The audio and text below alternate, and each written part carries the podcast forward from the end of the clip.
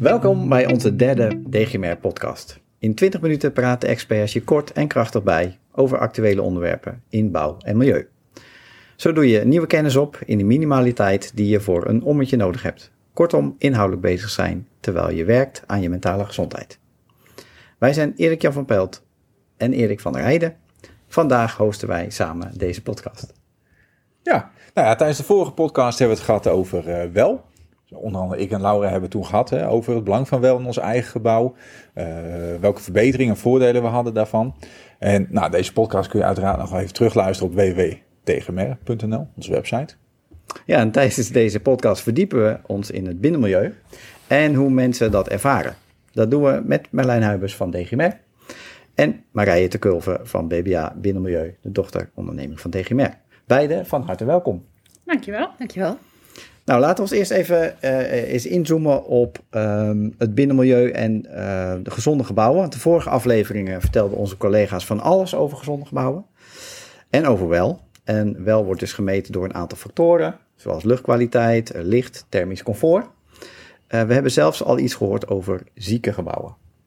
Nou, Marije, Merlijn, jullie houden je, je, jullie bezig met het binnenmilieu in een gebouw. Um, Marije, wat houdt binnenmilieu in een gebouw eigenlijk precies in? Nou, het binnenmilieu is eigenlijk gewoon het klimaat in het gebouw.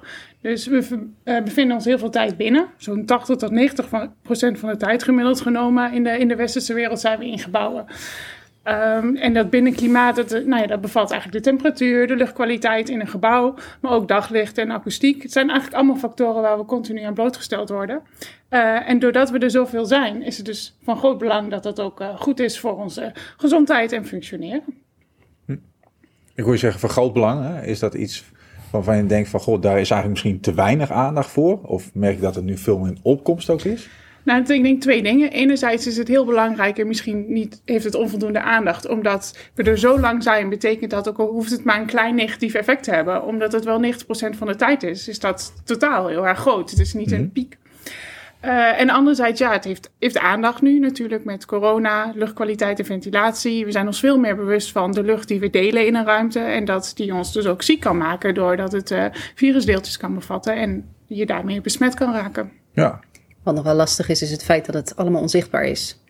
En dat maakt het inderdaad lastig om te monitoren. Dus dat is iets wat voor ons in ieder geval uh, heel belangrijk is. En daar komen we verderop natuurlijk in dit gesprek ook nog verder op terug. Ja, want dan heb je het over ervaringen van mensen. Um, hoe, hoe kun je dat naar boven halen? Die ervaring, hoe mensen hun binnenklimaat ervaren. Nou ja, dat kan natuurlijk door gesprekken, maar gesprekken per persoon voeren is natuurlijk vrij arbeidsintensief en tijdsintensief. Um, dus ja, daar hebben wij een tool voor ontwikkeld, de Healthy Building Index Tool. En die kun je inzetten samen met gebouwinspecties mm -hmm. en monitoring. Um, maar inderdaad, de Healthy Building Index Tool zelf is bedoeld om de ervaringen van mensen in beeld te brengen. En ja, we hebben daar een tool voor gemaakt om te zorgen dat het ook heel efficiënt kan gebeuren. Um, als je tevreden bent met je gebouw, ben je in principe binnen vijf minuten klaar met het beantwoorden van de vragen. Kun je iets meer context, hè? want ik hoor je zeggen over de, de HBI-tool, dus de, de, de Healthy Building Index tool. Kun je wat meer over vertellen, wat houdt die tool precies in? De Healthy Building Index Tool die, die baseert zich eigenlijk op de verschillende thema's die net door Marije ook genoemd werden. Mm -hmm. uh, die betrekking hebben op het binnenmilieu. Dus dat gaat inderdaad om uh, licht, lucht, kwaliteit, temperatuur en geluid, akoestiek. Um, en wat we doen is vragen of mensen tevreden zijn met die verschillende aspecten van hun binnenmilieu. Zodra ze aangeven dat ze niet tevreden zijn, dan vragen we door. En willen we graag weten waar dat dan precies aan ligt. Ja, dat is een online tool, neem ik aan. Aan de hand van de vragenlijst, een soort enquête, moet ik het zo zien? Ja, Die mensen klopt. dan uh, kunnen invullen? Ja, het is een enquête tool die eigenlijk inzichtelijk maakt hoe tevreden mensen, de gebruikers van het gebouw zijn met het binnenmilieu in het gebouw. En dat klinkt natuurlijk heel subjectief, want uh, de een heeft het waarschijnlijk te koud, de ander heeft het te warm. Uh, de een vindt dat het te donker is, de ander vindt dat het te veel lawaai is en iemand anders vindt het hartstikke goed om te werken. Um, dus dat klinkt heel subjectief, maar door daar uh, op een objectieve manier naar te kijken, vragen te stellen en dat in tevredenheidspercentages weer te geven, kunnen we gebouwen toch nog heel goed vergelijken met elkaar. En dan blijkt het um, best wel mogelijk om aan de hand daarvan problemen op te sporen en ook eventuele bij aan aan de hand daarvan eventueel later verbeteringen kan uh, uh, doorvoeren. Maar ook dus om de kwaliteit van een gebouw in kaart te brengen op basis van subjectieve ervaringen. Ja, ja. Nou, dan ben ik toevallig nou een luisteraar van uh, deze podcast. En dan zit ik toevallig in een gebouw en denk ik, oh, het is toch verrekte koud. En ik wil daar graag eens mee. Ik ben uh, toevallig een medewerker. Is het ook makkelijk dan als medewerker om te zeggen, joh, ik wil graag die HBI-tool in de organisatie binnenhalen? Of bij wie ligt die verantwoordelijkheid om die HBI-tool bijvoorbeeld in te zetten?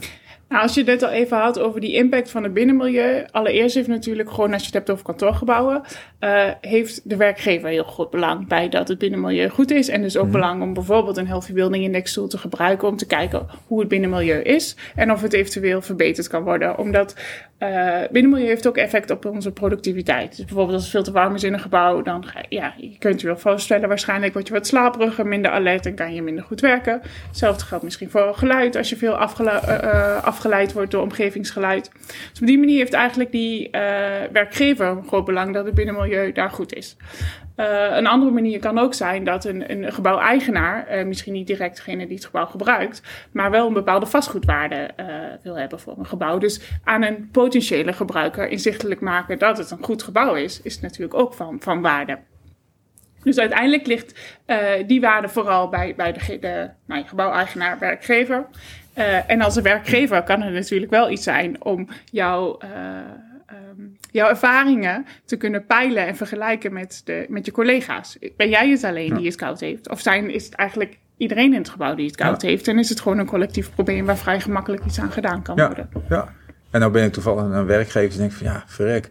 Ik vind het hartstikke leuk, hè, dat initiatief natuurlijk. En ik wil er best wel iets mee doen. Maar ik ben bang voor die enorme kostenposten. Misschien moet ik van alles gaan aanpassen aan het gebouw. Waarom zou ik dan, dan toch als werkgever uh, uh, uh, er iets mee gaan doen? Nou, in de praktijk blijkt dat eigenlijk in heel veel gebouwen best wel veel laagdrempelige verbetermogelijkheden zitten. Het kan natuurlijk zijn dat er een installatie niet uh, gebaseerd is op, op, hoe het gebouw gebruikt wordt, maar in het algemeen zijn er gewoon wat dingen die in de loop van de tijd niet helemaal goed onderhouden zijn, niet helemaal afgesteld zijn zoals ze moeten, of wat defecten die niet waargenomen zijn. Dus meestal in heel veel gebouwen uh, komt aan de hand van zo'n vragenlijst wat problemen naar voren die helemaal niet bekend waren. Waarbij eigenlijk met een, nou ja, als iemand even een middagje uh, wat onderhoud pleegt, al best weer wat oplossingen uh, mogelijk zijn. En aan de andere kant kunnen er ook wat grote dingen naar voren komen, maar vaak zit er ook best wel wat laaghangend fruit ja. tussen. En heb je ook de mogelijkheid om de tool later opnieuw een keer in te zetten om dan weer opnieuw te gaan monitoren van hoe is de situatie op dat moment dan, of hè, naar aanleiding van aanpassingen? Zeker, ja. Nee, dat is absoluut de bedoeling. We doen ook veel pre-occupancy checks. Dat mm -hmm. is dan uh, de Engelse bewoording voor uh, een, een ja, manier waarop we hem ook inzetten. We gebruiken de tool namelijk ook voor well, hè, waar jullie het in de vorige podcast ja? over gehad mm. hebben. En daar is een van de features die je kunt laten onderbouwen, heeft te maken met zo'n pre-occupancy test. Dus dan okay. kijk je inderdaad naar met name bij een renovatie bijvoorbeeld, van hoe is het gebouw op dit moment, hoe wordt het ervaren en op het moment dat je je maatregelen hebt doorgevoerd, wat is dan het effect op uh, de gebruikersbeleving dan ja. heb je een soort nulmeting eigenlijk. Eigenlijk wel, ja. En dat en, is ook iets wat we zelf doen zonder well. Dus ja. hè, voor onze eigen producten, of projecten eigenlijk meer, um, zetten we het ook in. En toetsen we dus inderdaad gewoon wat de ervaringen van de gebruikers zijn met het huidige pand. Um, en geldt het dan alleen voor bestaande gebouwen? Want daar zitten natuurlijk de gebruikers in. Of kan het ook ingezet worden bij nieuwe gebouwen? Beide. Nee, in principe de, de, zeg maar het, het, de check vooraf, de pre-occupancy mm-hmm. test, dat doe je voornamelijk bij bestaande gebouwen eerst. En in principe bij voorkeur sluit je dan af dus ook met een test van na oplevering. Hoe, uh, ja, hoe is de situatie dan? Ja. Bij nieuwbouw kun je direct, zeg een maand of wat nadat het gebouw in gebruik is genomen, ook een test doen. En dan check je met name even of de eerste, um, ja, de eerste inregeling bijvoorbeeld, of dat goed is gegaan. Precies zoals Marije ook zegt, daar ligt wat laaghangend fruit. Of daar hangt wat laaghangend fruit. Um, waar je heel makkelijk, uh, ja, waarmee je kunt zorgen uh, met zo'n Healthy Building Index, uh, die je op dat moment bepaalt, um, of mensen van het gebouw dat net is opgeleverd een slecht gevoel krijgen. Mm-hmm. En mm-hmm. dat is iets wat je op het moment dat dat bestaat, ontstaat eigenlijk, um, is het moeilijk om daar uh, verbetering in te brengen. Mensen hebben op een gegeven moment een soort eerste indruk, wat je hè, bij mensen, als je mensen tegenkomt, ook hebt. Je eerste indruk is zo gemaakt en heel moeilijk weer om te buigen naar ja. iets anders. Um, dus daar kun je hem voor inzetten. Maar ook uh, wat we zelf ook adviseren, een jaar na ingebruikname. Dan heb je in principe ook alle seizoenen meegemaakt. En dan hebben de mensen ook een goed beeld van het gebouw gedurende dit jaar. Ja. Wat denk ik wel goed is om even te noemen, is dat ook die, die tevredenheidspercentages, die vergelijken, vergelijken we eigenlijk met een referentiegebouw. Dus Ja. de gemiddelde score, wat kun je verwachten in een kantoorgebouw? En scoor je beter dan gemiddeld of slechter? En zeker als je kijkt naar nieuwbouw en je hebt gewoon goede prestatiecriteria gesteld voor je binnenmilieu. En het blijkt dat mensen niet tevreden zijn, dan, dan is er waarschijnlijk ergens iets misgegaan. Bijvoorbeeld een installatie die nog niet goed werkt. ehm, om waardoor je die eh, prestaties niet haalt. Dus het is niet zo dat eh, elke klacht direct een, een probleem is, maar het gaat vooral ook om hoeveel van die mensen ervaren bepaalde klachten en hoe kunnen we dat zo goed mogelijk eh, optimaliseren in dit gebouw. Het is eigenlijk bijna nooit zo dat iedereen in een gebouw tevreden is. Nee. En om die reden hebben we dus ook een referentiegebouw opgenomen in de Healthy Building Index. Dat op het moment dat je je score krijgt, die score loopt van 100 tot 1000, ehm, kun jij vergelijken hoe jouw gebouw scoort ten opzichte van ons referentiegebouw. En het referentiegebouw is gebaseerd op diverse wetens- eh, wetenschappelijke studies. Mhm. Ehm, waarbij dus heel veel onderzoeken en heel veel enquêtes zijn afgenomen. Nou, jullie gaan wel aan van de tool wordt al natuurlijk al eh, is al of nou, door diverse werkgevers of opdrachtgevers ingezet, wordt al gebruik van gemaakt. Wat zijn de ervaringen tot nu toe wat jullie ook terugkrijgen van de gebruikers? Nou ja, wat betreft de werking van de tool en de, de gebruikersvriendelijkheid, gebruiksvriendelijkheid is eh, ja, goed, heel Mhm. goed. Ehm, hij is vrij duidelijk, overzichtelijk en ja, wat ik eerder al aangaf, efficiënt. Ehm, ja, en wat de gegevens betreft, de uitkomsten. Ja, op het moment dat er een, een goede Healthy Building Index uitkomt, dan is een bedrijf natuurlijk ook heel blij. Ja, Ehm, en bij een wat minder goede is het altijd leuk om te kijken of daar inderdaad wat laaghangend fruit bij zit en of dat relatief makkelijk te verbeteren is. Want dat zorgt er uiteindelijk ook voor dat het doel waarvoor de Healthy Building Index is opgesteld door ons, namelijk het verbeteren van de, van de gebouwen en het verhogen van de gebruikerservaringen, of gebruikerstevredenheid, ehm, ja, dat daarmee het doel ook gewoon gehaald wordt. ja, ja. Want naast de ehm, vragenlijst voor de gebouwgebruiker zit er ook een vragenlijst bij voor de beheerder van het gebouw. Mhm. Dus die geeft op hoofdlijnen aan hoe dit, eh, nou ja, wat voor installaties er aanwezig zijn, hoe het gebouw ingedeeld is, hoe het gebruikt wordt, hoe het zit met onderhoud. En op basis daarvan en nou ja, onze ervaring in gebouwen en het uitvoeren van enquêtes, proberen we eh, dat met elkaar eh, in, te linken. Dus we gaan kijken van, nou, er zijn heel veel klachten over temperatuur. Zien we in het gebouw risicofactoren die dat kunnen verklaren? En kunnen we daarmee al op hoofdlijnen een advies geven waar de mogelijke verbeteringen zitten om de problemen te verhelpen? Dus het is niet alleen de, de ervaringen, maar ook een vervolgstap. Hoe kun je hier nou mee omgaan in dit specifieke gebouw? Ja. Ja. Ja, dus eigenlijk als ik een beetje hoor, een beetje eh, een soort win-win situatie aan beide kanten. Voor werknemers komen op een plek waar het in ieder geval, nou ja, in ieder geval goed op orde is. Eh, eh, waar ze het, als het goed is, ook productiever zijn natuurlijk. Hè. Dat vinden vaak werkgevers natuurlijk. Waarschijnlijk ook heeft het invloed op het ziekteverzuim, neem ik ook aan. Hè. Dat het, eh, eh, als het goed is, ook mede nou, kan reduceren. Ehm, dus volgens mij inderdaad, als je zo hoort, een win-win situatie. Nou, wat je natuurlijk met ehm, de Healthy Building Index tool goed kunt doen, is dus meten op het moment als, als mensen in zo'n gebouw zitten, maar ook vooraf van hoe ervaren ze het. Ehm, we zitten nu ook in een tijd waarin het heel belangrijk is dat we met corona, dat mensen ook een beetje eh, ja, huiverig zijn voor weer naar een kantoorplek te gaan. Want ja, wie weet wat daar hangt. Hè? Dus dan, dat, dat, is, dat is een andere kant. Dan wil je eigenlijk van tevoren al dingen kunnen uitsluiten. Ehm, hebben jullie daar ook over nagedacht? Want we hebben, eh, kunnen jullie ook iets mee? Je hebt verschillende methodes om eigenlijk eh, te, na te gaan of het binnenmilieu in een gebouw goed is. Over het algemeen gebruiken we zowel de ervaringen van gebruikers, eh, monitoring en, en, en inspectie op locatie om te kijken eh, hoe een gebouw presteert. En die combinatie geeft ons eigenlijk heel veel waardevolle informatie hoe dat is. Dus als je het hebt bijvoorbeeld over eh, nu in deze tijd over COVID en overdracht van infectieziekten, dan gaat het natuurlijk met name om ventilatie, het verdunnen van de concentraties in de ruimte. Nou ja, dat is natuurlijk heel relatief goed te meten door te monitoren of het inderdaad eh, voldoende geventileerd wordt. Maar de andere kant daarvan is, vinden mensen het prettig in die ruimte? Gaan ze naar kantoor eh, met een gerust gevoel of zijn ze juist bang dat de ventilatie niet op orde is? Dat Ja. is weer iets wat we in die Healthy Building Index tool eh, ook kunnen vragen. We hebben een speciale module ontwikkeld, een COVID-19 eh, module. Ja. Die vraagt eigenlijk van of mensen zich zorgen maken, ja of nee. En Ah ja. zo ja, hoe komt dat dan? Waar maak je je zorgen over en wat zou er eventueel nog beter kunnen? Zodat een werkgever ook inzicht in krijgt. Komen mensen niet naar kantoor omdat ze gewoon graag thuis willen werken? Of zijn er nog dingen die we wel op kantoor aan moeten passen, zodat mensen zich gewoon weer prettig voelen en daar goed kunnen werken. Ja, Ja, En dat ja. overstijgt inderdaad ventilatie. Dus ventilatie is een belangrijk aspect daarvan. Maar we vragen bijvoorbeeld ook inderdaad naar andere maatregelen die, getroffen zijn door de werkgever. Of dat inderdaad afdoende is, of mensen zich eraan houden. Ja. Ehm, en we gaan ook een Ja. stapje verder, dat de werkgever ook inzicht krijgt in waarom mensen naar kantoor gaan. Ja. ja. Dus om die reden kunnen ze dan ook inderdaad beter faciliteren dat Ja. de mensen die eh, naar kantoor willen komen, dat die daar ook gewoon op de juiste manier kunnen werken. En er valt heel, dus eigenlijk ook heel veel winst te behalen, juist op dit vlak. Hè, want je kunt ook focussen op verminderen energieverbruik of wat dan ook. Maar juist als je gaat over de, eh, zeg maar de medewerkerkant en het feit dat je ze eigenlijk productiever kunt maken door goed naar hun binnenklimaat te kijken, daar zit dus ook heel veel winst te behalen. Zeker, ik denk dat dat voor de huidige eh, situatie dat dat ook een hele belangrijke is. Dat er gewoon heel goed integraal wordt gekeken. Want de focus ligt enorm op energiebesparing en dat is ook heel nodig. Ja. Zeker gezien de, de laatste rapporten. Ik bedoel, het IPCC-rapport is redelijk recent. En het KNMI komt ook binnenkort met een rapport waarvan al de eerste resultaten een beetje ja, doorgegeven zijn. Ehm, maar goed, we moeten natuurlijk niet vergeten dat ook de gezondheid van mensen, en dan nog een keertje wat Marije net al aangaf, als wij 80 tot 90 procent van de tijd binnen zitten en we zorgen ervoor dat onze gebouwen extreem energie-efficiënt worden, maar daarmee misschien ongezond, dan zijn we ook niet goed bezig. Nee, en daarnaast zijn heel veel adviezen helemaal niet per se dat het eh, meer energie gaat kosten. Je gaat de energie juist inzetten om een goed binnenklimaat te realiseren. Soms wordt er in de zomer te veel gekoeld, geeft iedereen aan dat het koud is. Dus het is zowel energetisch als voor het Ja. comfort van de gebruikers gunstiger om het setpoint gewoon wat Ja. hoger te zetten. En er zijn bijvoorbeeld ook met ventilatie, er zijn heel veel manieren om te zorgen dat het energieverlies zo klein mogelijk is door goede warmteterugwinning toe te passen.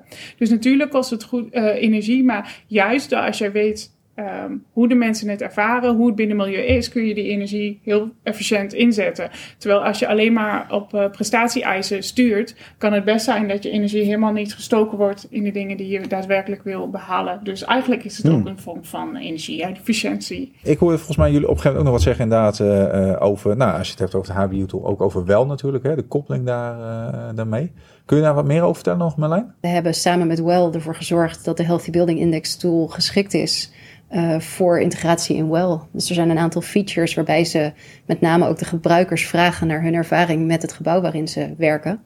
Ehm, en die features die kunnen dus eh, worden onderbouwd met behulp van onze tool. Ja, Dus, en wij eh, zijn op dit moment de enige Nederlandse tool die goedgekeurd is.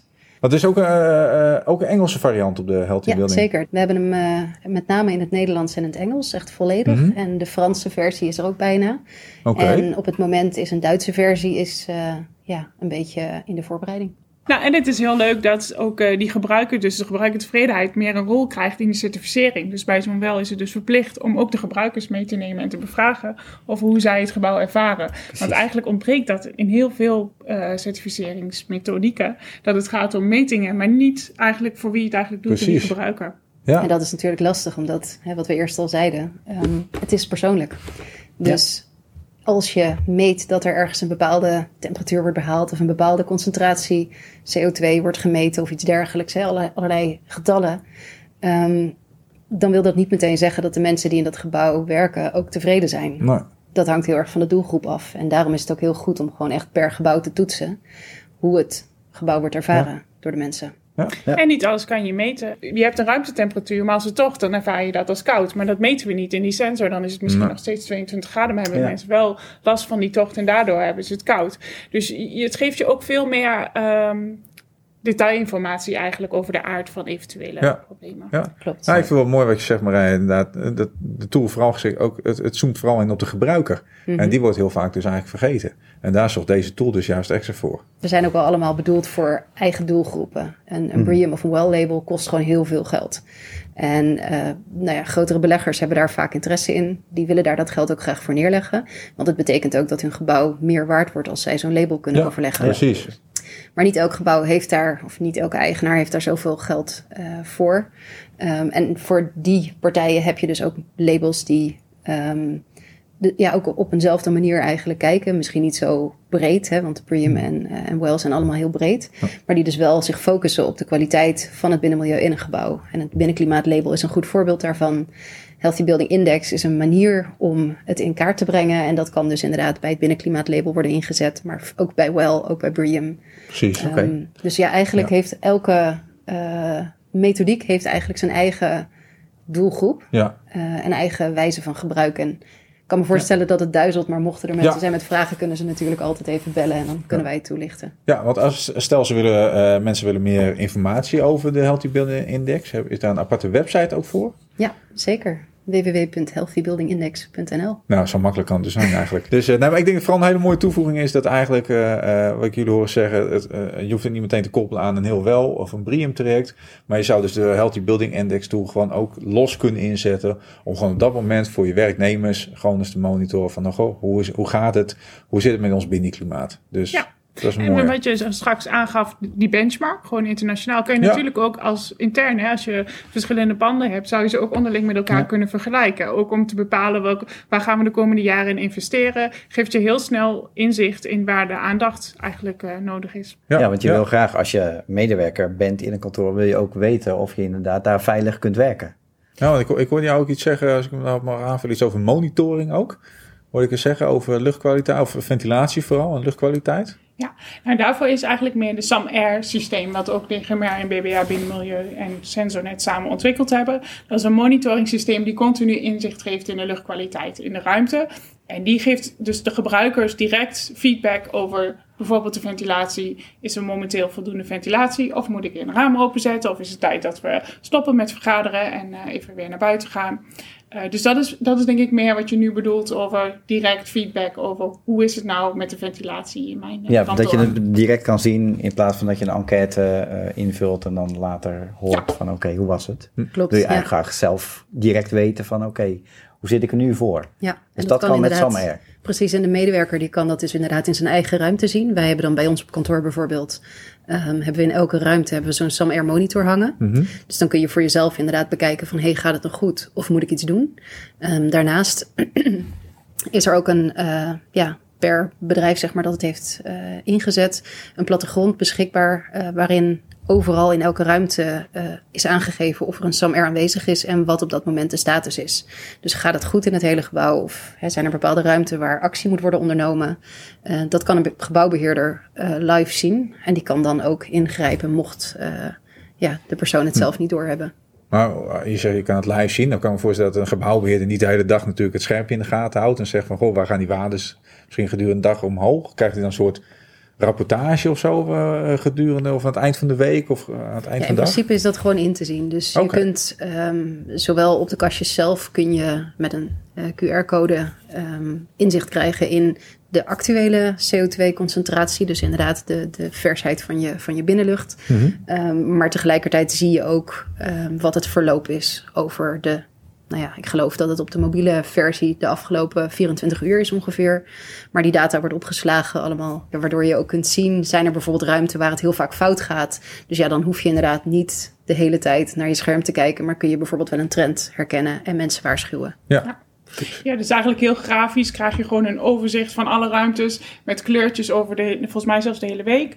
En dan zie je gewoon duidelijk terug. En als het ergens oranje of rood begint te worden, dan weet je dat het daar misgaat. Dus je krijgt eigenlijk heel gericht, eh, kun je zien welke ruimtes eh, aandacht verdienen.